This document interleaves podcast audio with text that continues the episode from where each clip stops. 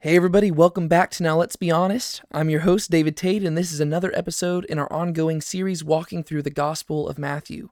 I won't waste your time with any extended intro shenanigans, so let's get to our main discussion.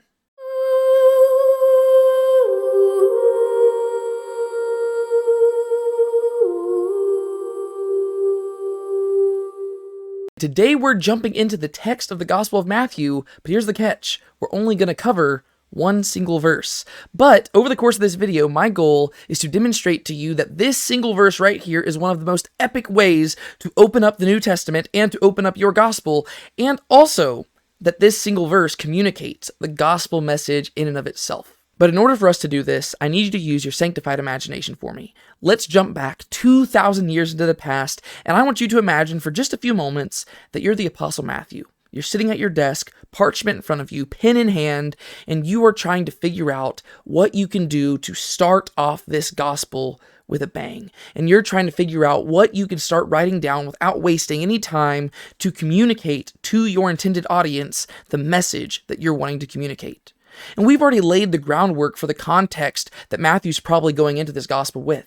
This is a few years after Jesus has died and resurrected, and the general public at this time period has probably become aware of this growing faction of Jewish believers in this guy named Jesus, and they're beginning to realize that there's some steam to this whole Christianity idea. It wasn't even necessarily being called Christian at the time, it was just being called followers of the way.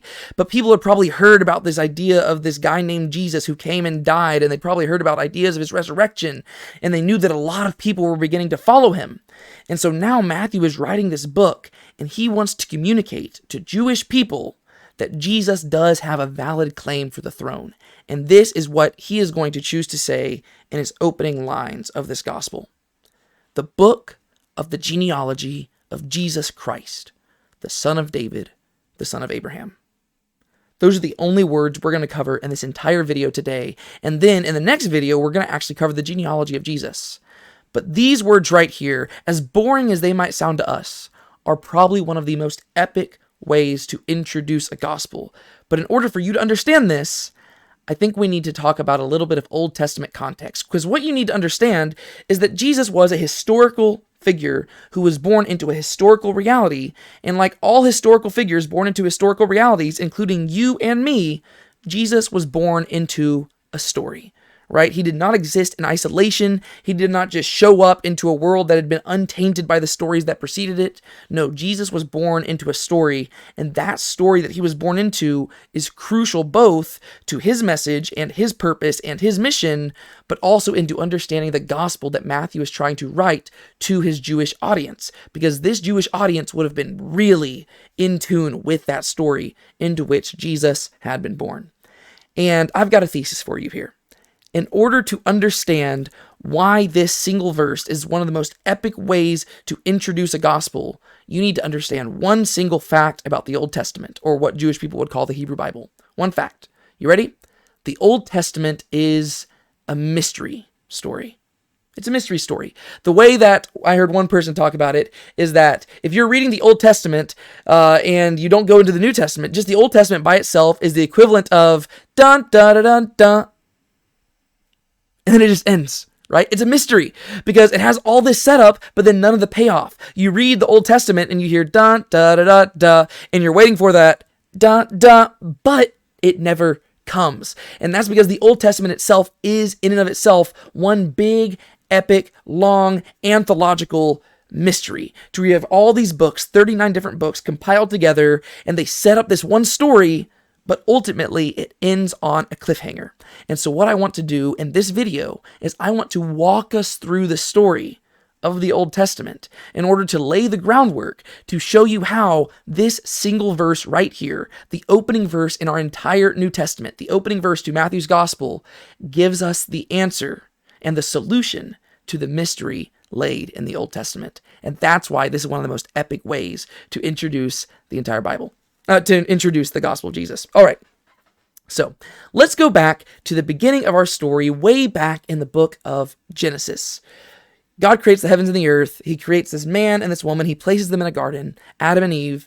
And very quickly, we realize that man has a hardened heart that chooses to sin.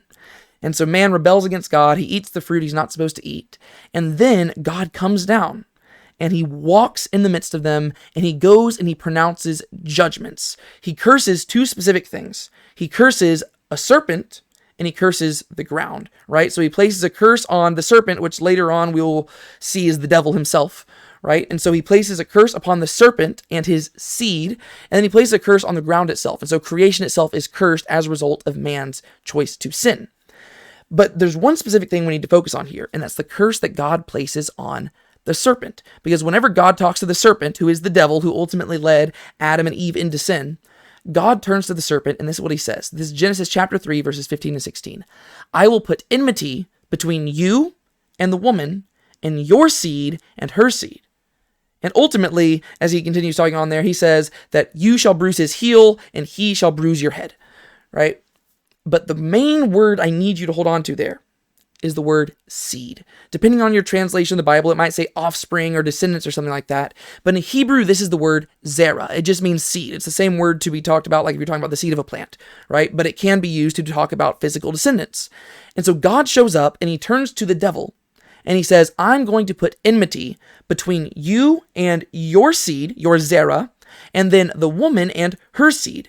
And what we see going forward in the book of Genesis is the competition between two seeds, basically the competition between two family lines. And we have the royal family line that is being faithful to God, and then the rebellious family line that is being re- faithful to the devil and to sin. And this is the story of Genesis. And what you see over the unfolding of the books of Genesis is the competition of these storylines, uh, the competition of these two seeds and they're battling out and we're trying to see who is going to win. Because God says that ultimately one is going to bruise the other's heel and one's going to bruise the other's head and we're just waiting to see who is ultimately going to win and we're anticipating the fact that ultimately there is going to arise a faithful seed from the line of the woman who will be faithful to God and fix the problems established in the garden of Eden right? And so this is ultimately the groundwork for the whole story of scripture where God sets in motion these events that are eventually going to culminate in there being a savior who fixes what Adam and Eve first messed up. But it ties to the word Zera, right? And so as you read through the book of Genesis, Genesis has this structure. It is structured into a series of books of genealogies because we're specifically focused on the seed. We're focused on the descendants. And so as you go through Genesis, you will read again and again in multiple sections the book of the genealogy of so and so, the book of the genealogy of so and so, the book of the genealogy of so and so. And this is how the book of Genesis is structured. In Hebrew, this is the word toledot right? And so every single section of Genesis is going from the book of the genealogy of Adam and Eve, the book of the genealogy of Noah, the book of the genealogy of Abraham, the book of the genealogy of Esau, the book of the genealogy of so and so, Jacob, right? You're going down the list, and as you're going through it, you're getting to see the Zera being expressed, and you're getting to see this ongoing conflict between family lines, between genealogies. All right, well, let's fast forward. Eventually, we get to this guy named Abraham. And whenever you get to Abraham, this is where the whole idea of the seed becomes especially prominent because there's all this stuff that's laid in the groundwork in the earlier chapters of Genesis, but we've been waiting to ultimately figure out how God is going to ultimately bring about that one specific seed, that one Zera, who is going to fix everything. At the very beginning of Genesis chapter 12, we see God show up to this guy named Abraham basically out of the blue, and he says, Hey, Abraham, here's the deal. I'm going to make you a great nation. I will make you great, and you will be a blessing to the world. I'm going to bless those who bless you, and those who do not, I am going to curse. And here's the deal your seed will be a blessing to the world. What God says to Abraham is that in your seed, in your Zera, all the nations of the world will be blessed. And so, right there in Genesis chapter 12, God makes an unconditional covenant to Abraham. He says, Abraham, regardless of what you do, eventually, through your seed, through your line, through your descendants, through your offspring, I am going to bring about the chosen one that I talked about way back in Genesis 3, right? The word is the same, Zera, Zera, right? It's seed, right? God promised a seed who would ultimately crush the serpent. And now God shows up to Abraham and says, through your seed, all nations of the world will be blessed. So there is going to be a family of nations that come from Abraham, but from those family of nations is going to come one particular seed, one particular Zera, through whom all the world will be blessed. All nations, not just the line of Abraham, all nations. All right, well, the story progresses for a little bit, and eventually Abraham does turn into multiple nations. And one of those particular nations, the one that has the covenant with God, is going to be the line of Israel, right? Abraham has Isaac, Isaac has Jacob, Jacob has Judah and his brothers, and eventually these brothers become the nation of Israel. Israel goes down to Egypt, and, and in Egypt, they are put into captivity. And eventually, after hundreds of years, they expand into this huge nation, and God sends a guy named Moses to deliver them out of Egypt, and they go and dwell in the promised land after many years of wandering in the wilderness as punishment for their sin. They make it to the promised land, but before they get to the promised land, Moses leads them to Mount Sinai.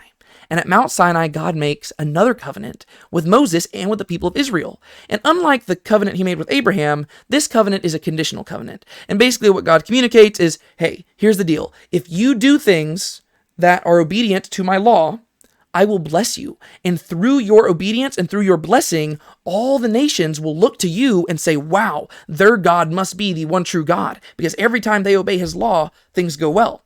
But then he says, if you disobey my law, I'm going to punish you and discipline you, and I'm going to send you out to exile, and things are not going to go super duper well for you. And that means that if they disobey, all the nations will look at them and say, wow, every time they disobey, things go badly for them, which once again testifies to the fact that their God is the one in charge because they got their law from God. And so how they react to God's law will dictate how their life is going, uh, which will just be a testimony to the other nations that their God, the God Yahweh, is the one true God of all things. And so they go dwell in the land. Moses doesn't get to go in with them, but eventually they do land in the land, the promised land, the land of Israel, and they establish a government there. And there's this whole time period of the judges, which is just not a great time period for them. But through all of that, eventually they establish a monarchy. And there's one king who's not the best of dudes. His name is Saul and he kind of does his own thing and it's not very great. But then comes a second king, and this gets us to a guy named David. Right now, David is a man after God's own heart. He is the epitome of what it means to be a godly Israelite. He's by no means a perfect person. He is a flawed individual who does a, mu- a bunch of really messed up stuff. But from this point forward in Israelite history, everybody's going to look back at David in an even more excellent way than they looked at Abraham, right? Abraham was the friend of God, but David is the man after God's own heart. He is God's king, he is God's anointed one. In Hebrew, the word anointed one is Mashiach, right? He is God's Mashiach, which we would translate as Messiah.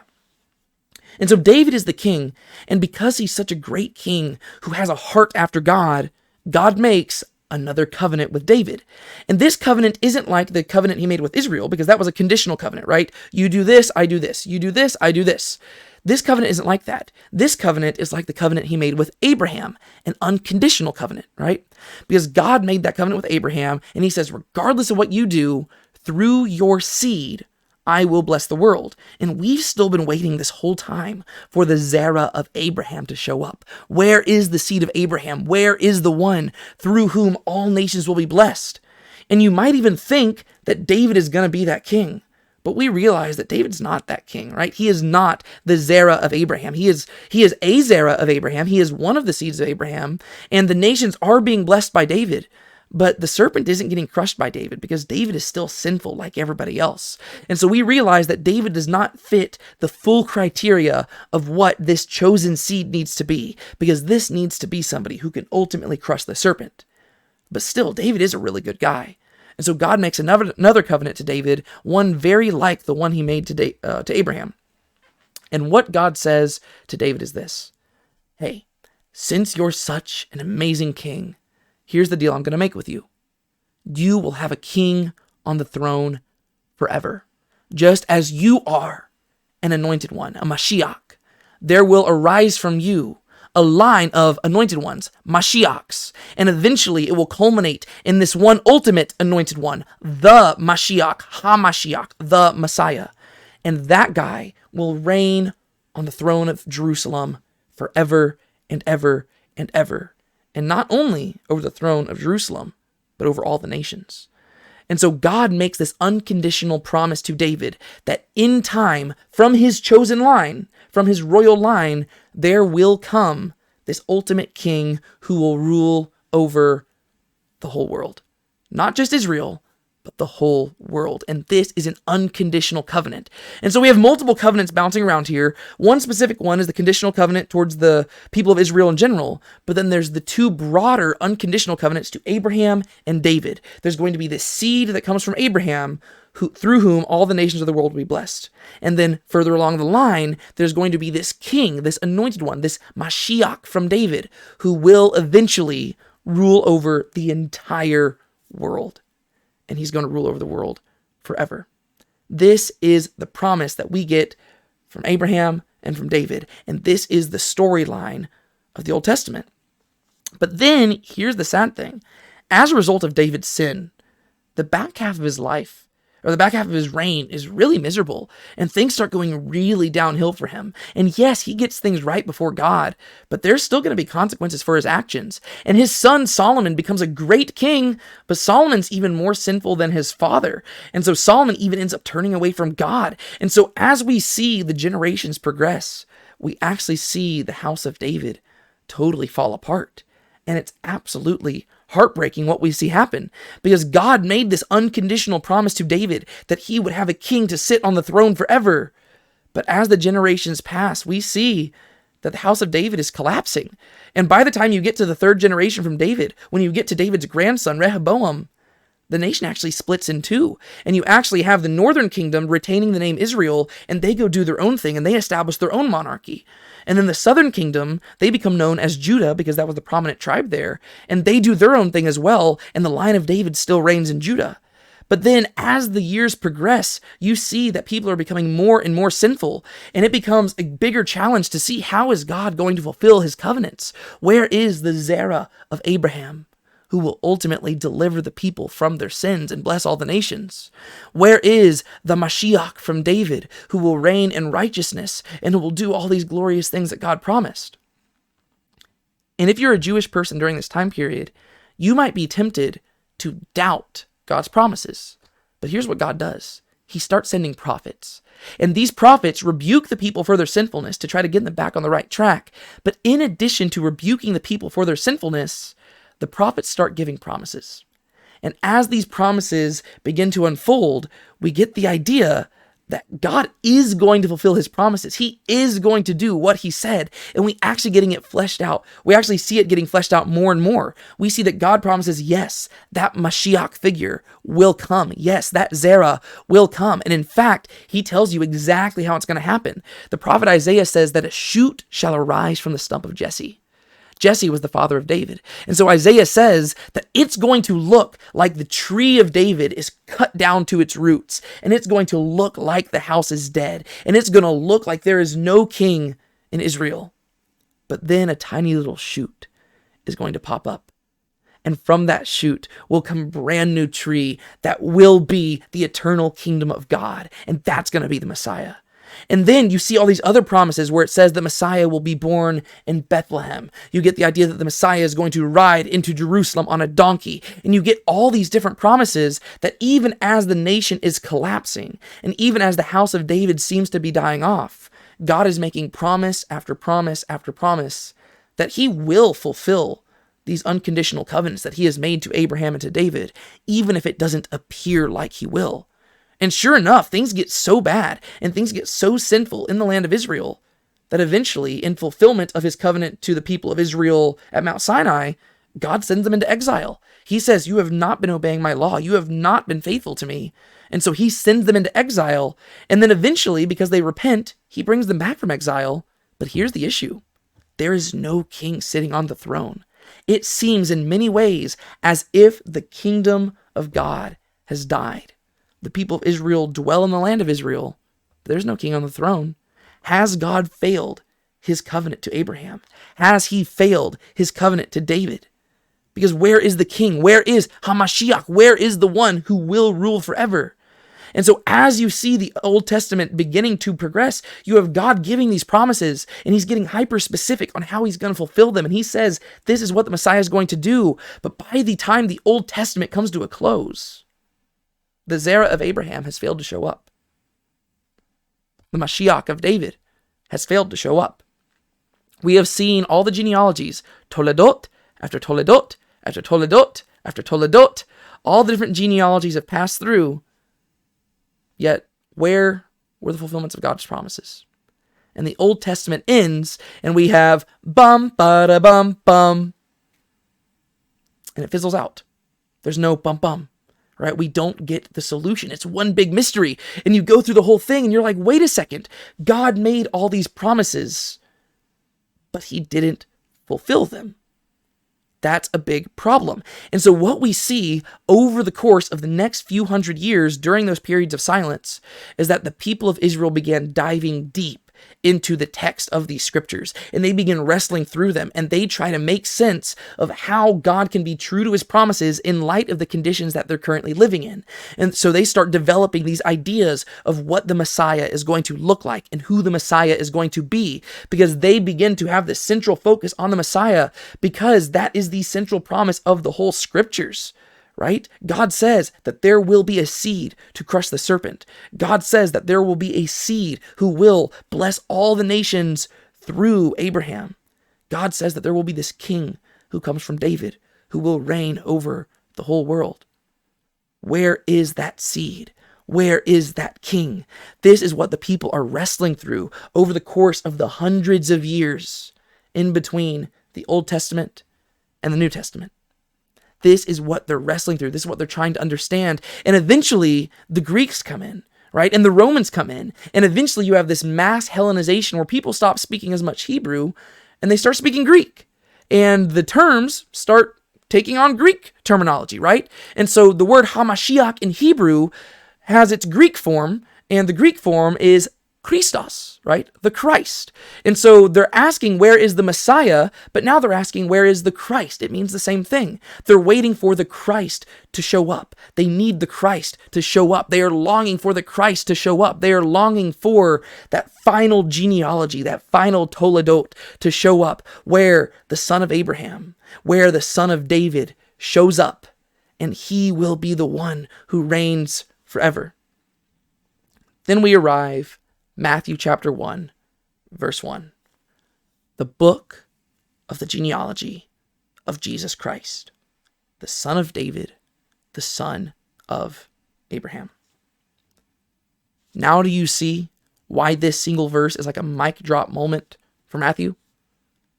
Right here, in this very first verse of his gospel, Matthew has solved the riddle, or he claims to, right? What he's going to do over the course of the next four chapters is he's going to defend this claim right here. But what he's asserting right here is that he has the answer to the mystery, that he has the solution to the mystery that was laid in the Hebrew scriptures, right? The Old Testament says, bum, ba da bum, bum. And Matthew says, bum, bum. Right here is the answer Jesus according to Matthew, is the answer. And interestingly, right, the New Testament was written in Greek. But uh, there are some early accounts. We talked about this in the introductory videos uh, to the series. There are some early accounts that suggest that Matthew was originally written in Hebrew. And I don't necessarily agree with that. I think that Matthew was probably originally written in Greek, but I think that there is a very Hebraic form to how he writes Greek. But what I have right here is I actually have a Hebrew New Testament. Uh, I actually bought this while I was over in Israel. Uh, and it is a New Testament that has been translated from Greek into Hebrew. And what I wanted to do right here is read to you the very first verse of the Gospel of Matthew in Hebrew, because if you've been tracking with the words that I've been saying throughout this, this will sound very familiar. Matthew chapter 1, verse 1 in Hebrew. Sefer Toledot, Yeshua Hamashiach ben David ben Abraham. Sefer the book. Toledot, genealogy. Yeshua, Jesus. Hamashiach, the Messiah. Ben David, son of David. Ben Abraham, son of Abraham. Whenever they translated this into Hebrew, the people translating it understood exactly what Matthew was going for. Because when they translated it, they translated that first phrase as Toledot, the book of the genealogy.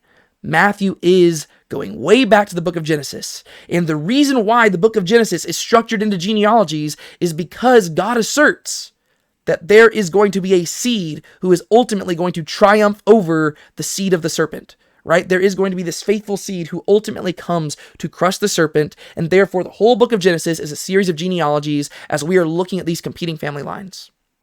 Matthew calls back to the book of genealogy, that same phrase, toledot, in Hebrew. In Greek, it's something different. But these people right here, when they translated it, they understood what Matthew was doing. Sefer Toledot, the book of the genealogy of Jesus, Christ. In Greek, this is Christos. In Hebrew, they translated it as Hamashiach. This is the Messiah. Uh, oftentimes, we speak of Christ as if it's the last name of Jesus. That's not what Matthew's doing here. Christ is not a last name, Christ is a title. And this is the very thing that everybody has been waiting on for hundreds of years. They have been yearning for the Messiah to show up. This is the fulfillment of the covenant that God made to David. He said, I will bring forth an anointed one from you, and he will rule over all things forever. That's what Matthew's asserting here.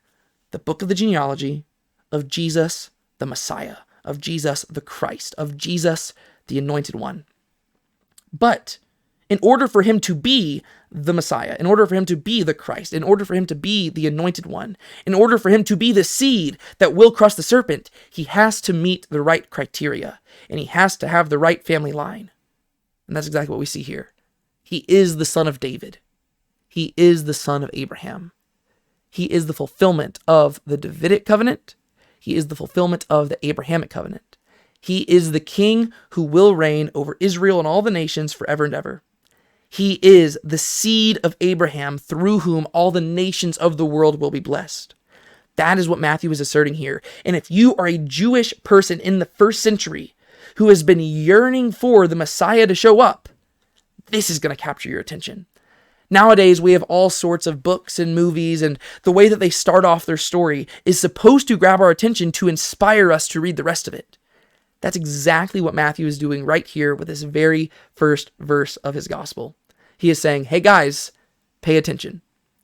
Because what I'm about to lay down before you is a defense of the fact that this guy named Jesus is the one we've been waiting for, not for 10 years, not for 20 years, not for 30 years, not for 40 years, not for 50, 60, 70, 80, 90, 100 years, not for 200 years, not for 300 years. This is the guy that we've been waiting for since the beginning of time. This is the guy that we have been waiting for since Adam and Eve first plucked that fruit from that tree. This is the guy that we've been waiting for ever since God appeared to Abraham and said, Hey, go to this land that I show you. This is the guy that we've been waiting for ever since God told uh, David that he would build a house for him and it would be an eternal dynasty. This is the guy. This Jesus, he is the one. He is the fulfillment. This is where the books of the genealogies can come to an end because they have found their culmination in this one guy who will ultimately crush the serpent, who will ultimately do all the things we've been waiting for. That is Matthew's assertion. And what we're going to see over the course of this book is that Matthew is actually going to take the idea and concept of Messiah and he's going to flesh it out in a way that is very different than how the Jews typically viewed the Messiah at that time period. Matthew's going to totally just take that and flip it on its head, and that's really a big aspect of his gospel because over the course of those hundreds of years, the people of Israel had developed a bunch of different ideas of what the Messiah would look like. But now they hear these speculations about this guy named Jesus who didn't really seem to be the type of Messiah they figured he would be. This guy was like a teacher who did a bunch of really cool stuff, but then he ultimately died, and then some people say he came back to life. But where's his kingdom? Why is he not established on the throne right now? People would have various questions about this Jesus figure and how he could actually have a valid claim to the messianic throne if he didn't do the things that the Messiah was supposed to do, right? Because they have a lot of lingering questions about this. If he is the king, where is he right now? Where is his kingdom? What do we do in response to this? How do we justify this? How could we have been so wrong? These are all questions that Matthew's going to answer in the verses and chapters to come over the course of this book. But this right here is the hook, right? Nowadays, we have all these different ways of hooking people into our stories. If you're a Jew in the first century and you're reading this, you're immediately captivated and you're saying, Oh my, I have been studying the scriptures my entire life and I have been waiting to read these words right here. They have been waiting to hear about this chosen one who had finally arrived. And this is the thing that they have been longing for. This is the thing that they would wake up each morning praying for. A lot of the times, the reason they would follow the law so adamantly is because they were hoping that if they could just follow the law enough, God would bless them by sending them the Messiah. They have been yearning for the Messiah day after day after day. And now Matthew says, hey, bum ba da bum ba bum bum. He says he's here. I know who he is. His name is Jesus. Allow me to tell you his story so that you can come to a conclusion on your own. That is the thesis statement for Matthew's whole gospel here. And it is one of the most epic introductions to a book of the Bible that I could ever imagine. And so often we just glaze over it and move on because it's like, oh, genealogy. And we just get bored and we just blast through it because it bores us but you have to understand it in its context. And you have to realize that Jesus was not born in isolation, he was born into a story. And if you understand that story, you understand exactly what Matthew is asserting right here. Because there is some weight to these names. He could have said Jesus, the son of Joseph, the son of Jeconiah, or something. He could have said that. That doesn't carry the same weight. Instead, he says, son of David, son of Abraham. The two people whom God made unconditional covenants about, two the two people who God made unconditional covenants to concerning the fate of all humanity. This is who Jesus is. The book of the genealogy of Jesus Christ, the son of David, the son of Abraham. That being said, that's all I've got for y'all today. Once again, thank y'all so much for listening in, and I just want to remind you that if you want more biblical content like this, I have plenty more on the Now Let's Be Honest YouTube channel. Also, if you don't mind, leaving an honest rating and review for this podcast would be a super huge help for helping spread the word. Until next time, I've been David Tate. This has been Now Let's Be Honest, and I look forward to moving further along in our study next week. Be sure to keep a smile on your face and don't let anybody steal your joy.